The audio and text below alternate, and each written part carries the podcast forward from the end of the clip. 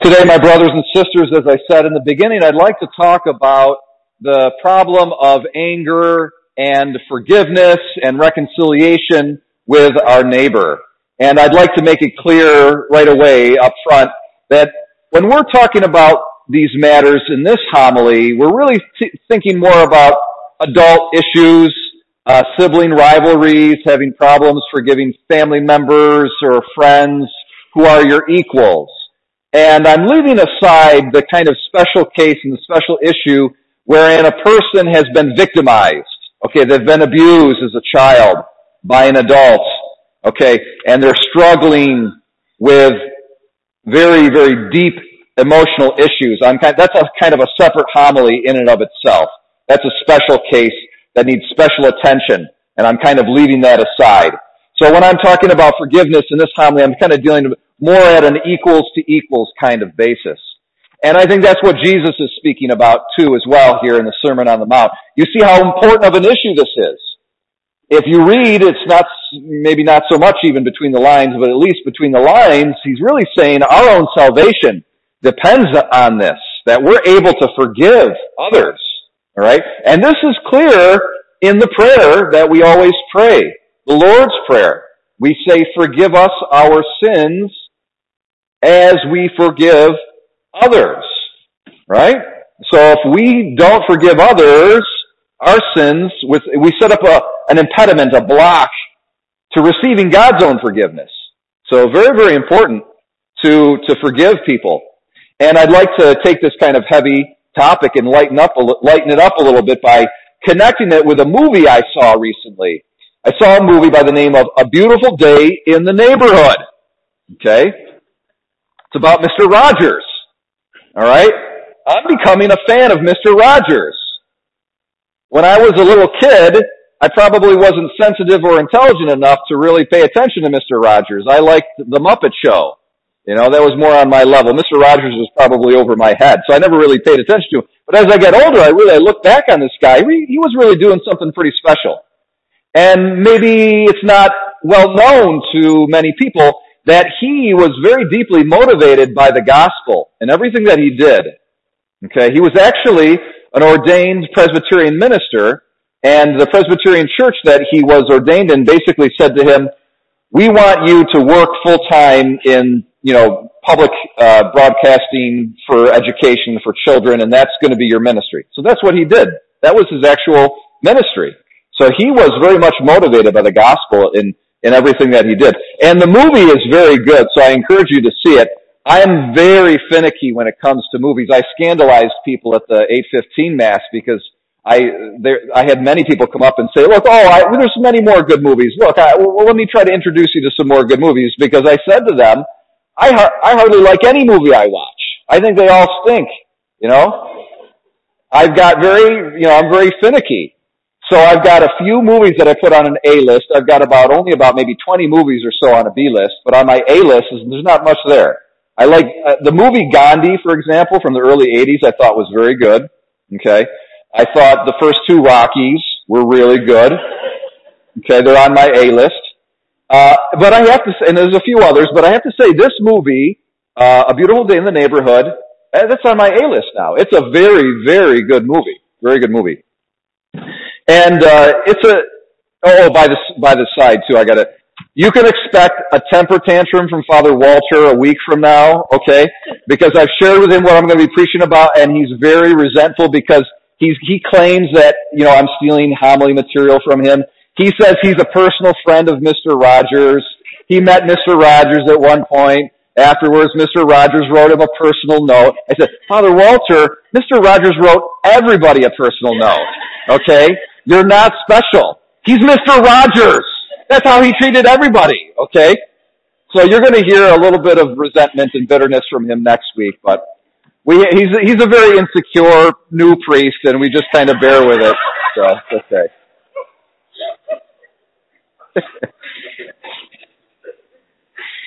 So Mister Rogers has a song that he sung on his show that deals with anger, and I think it's a very, a very good song. It's a little ditty for kids, but it's really got a lot of meaning to it.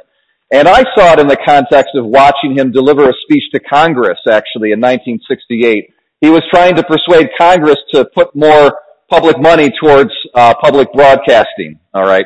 And he was successful in that. He very he very much captivated the audience and, and really was very persuasive. And, he, and at the end of his speech, he shares this song. I think it's really great. He says, and he gets this from a direct quote when he was um, working with a, a, a little child, maybe a five-year-old, okay, who basically said, I don't know what to do with the mad that I feel. Okay, speaking in little kids' language about anger, he called it mad. It's a mad that I feel. So Mister Rogers wrote, on the basis of that experience, a song. He says, what do you do with the mad that you feel when you feel so mad you can bite? When the whole wide world seems oh so wrong and nothing you do seems very right. What do you do? Do you punch a bag? Do you pound some clay or some dough? Do you round up friends for a game of tag and see how fast you go? It's good to be able to stop when you've planned a thing that's wrong and be able to do something else instead. And think of this song, I can stop when I want to, can stop when I wish, can stop, stop, stop anytime. And what a good feeling to feel like this and know that the feeling is really mine. Know that there's something deep inside that helps us become what we can. For a girl, maybe someday a lady, and a boy, maybe someday a man. It's very refreshing to hear about self-control. This whole line, that one verse where it's good to be able to stop when you've planned a thing that's wrong. That he's actually endorsing the, the virtue of self-control, emotional regulation and management, but self-control. How often do we hear that today? That's a wonderful thing that our kids do need to hear. And I think we see this in our first reading from Syrac. Syrac says, if you choose, you can keep the commandments. And that's really, really important. In fact, that's kind of a bedrock teaching of the Catholic faith, that God does not command what's impossible.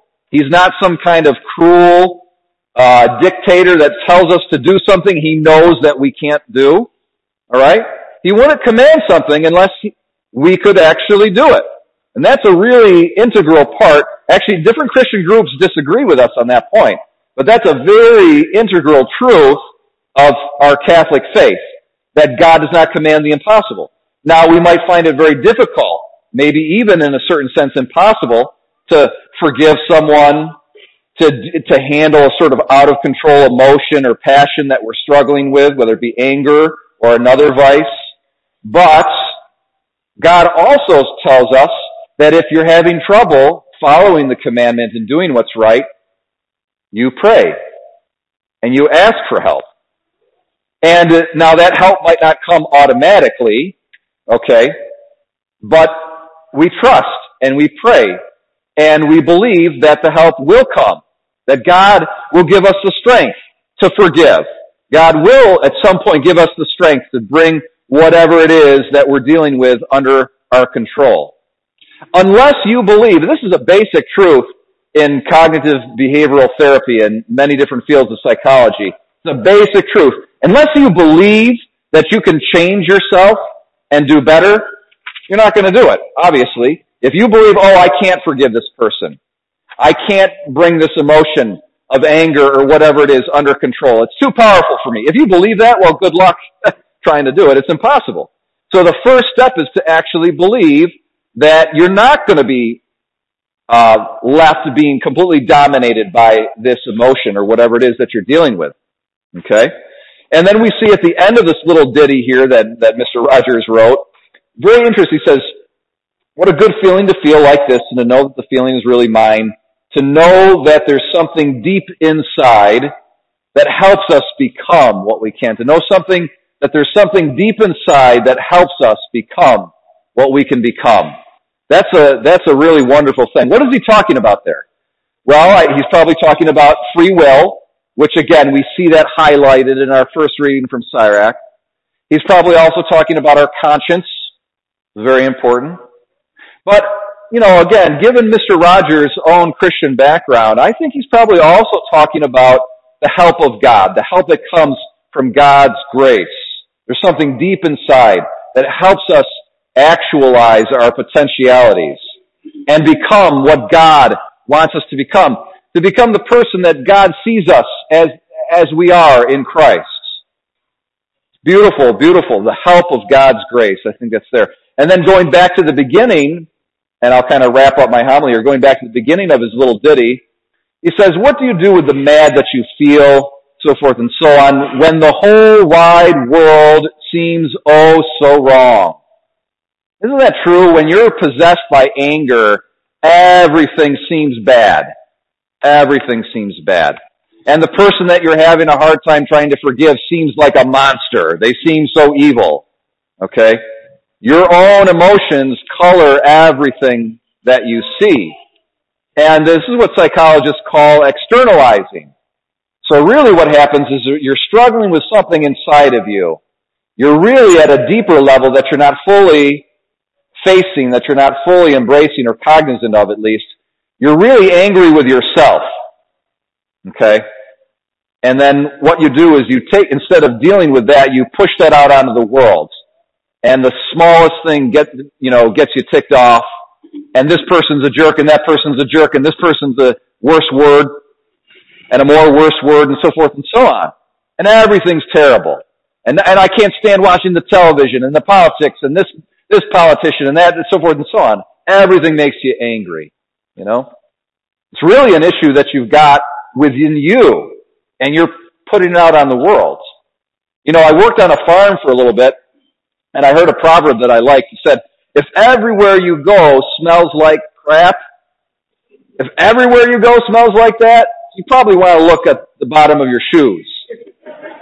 You know? So again, it's it's like, where's the problem line? Is it is it really out there, or is it in here? Okay? And so that's that's a real key to this whole forgiveness thing, because we're not seeing the person clearly. We're seeing them as way worse than they really are. If we were to see them in truth, we'd see them to be like a fallible human being, just like me. Okay, and I need forgiveness, and they forgive. They need forgiveness, and that's that's the reality of the matter. My brothers and sisters, how can we expand our hearts and help us get in touch with reality, see things as they really are? To how, how can we manage our emotions? A very simple solution. It's a solution to every problem. And someone might say, "You got to be kidding me! Solution to every problem? What's that?" And I, I speak about it all the time. It's prayer. It's prayer. And it's what I talked about, you know, a few moments ago. If you can't manage something, if you find it's impossible to do God's will, pray. Pray. God will give you the help. And so we see in our psalm something very beautiful. It says, open my eyes, Lord, that I may see the wonders of your law. And how important it is to take time every day, even if it's five minutes, okay, or ten minutes.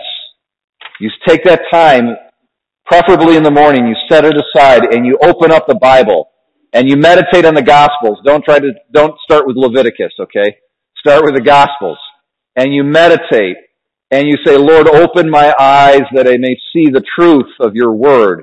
And it will transform you, and you'll see the world as it truly is, and you'll see our, your neighbor and the person you're having a hard time trying to forgive.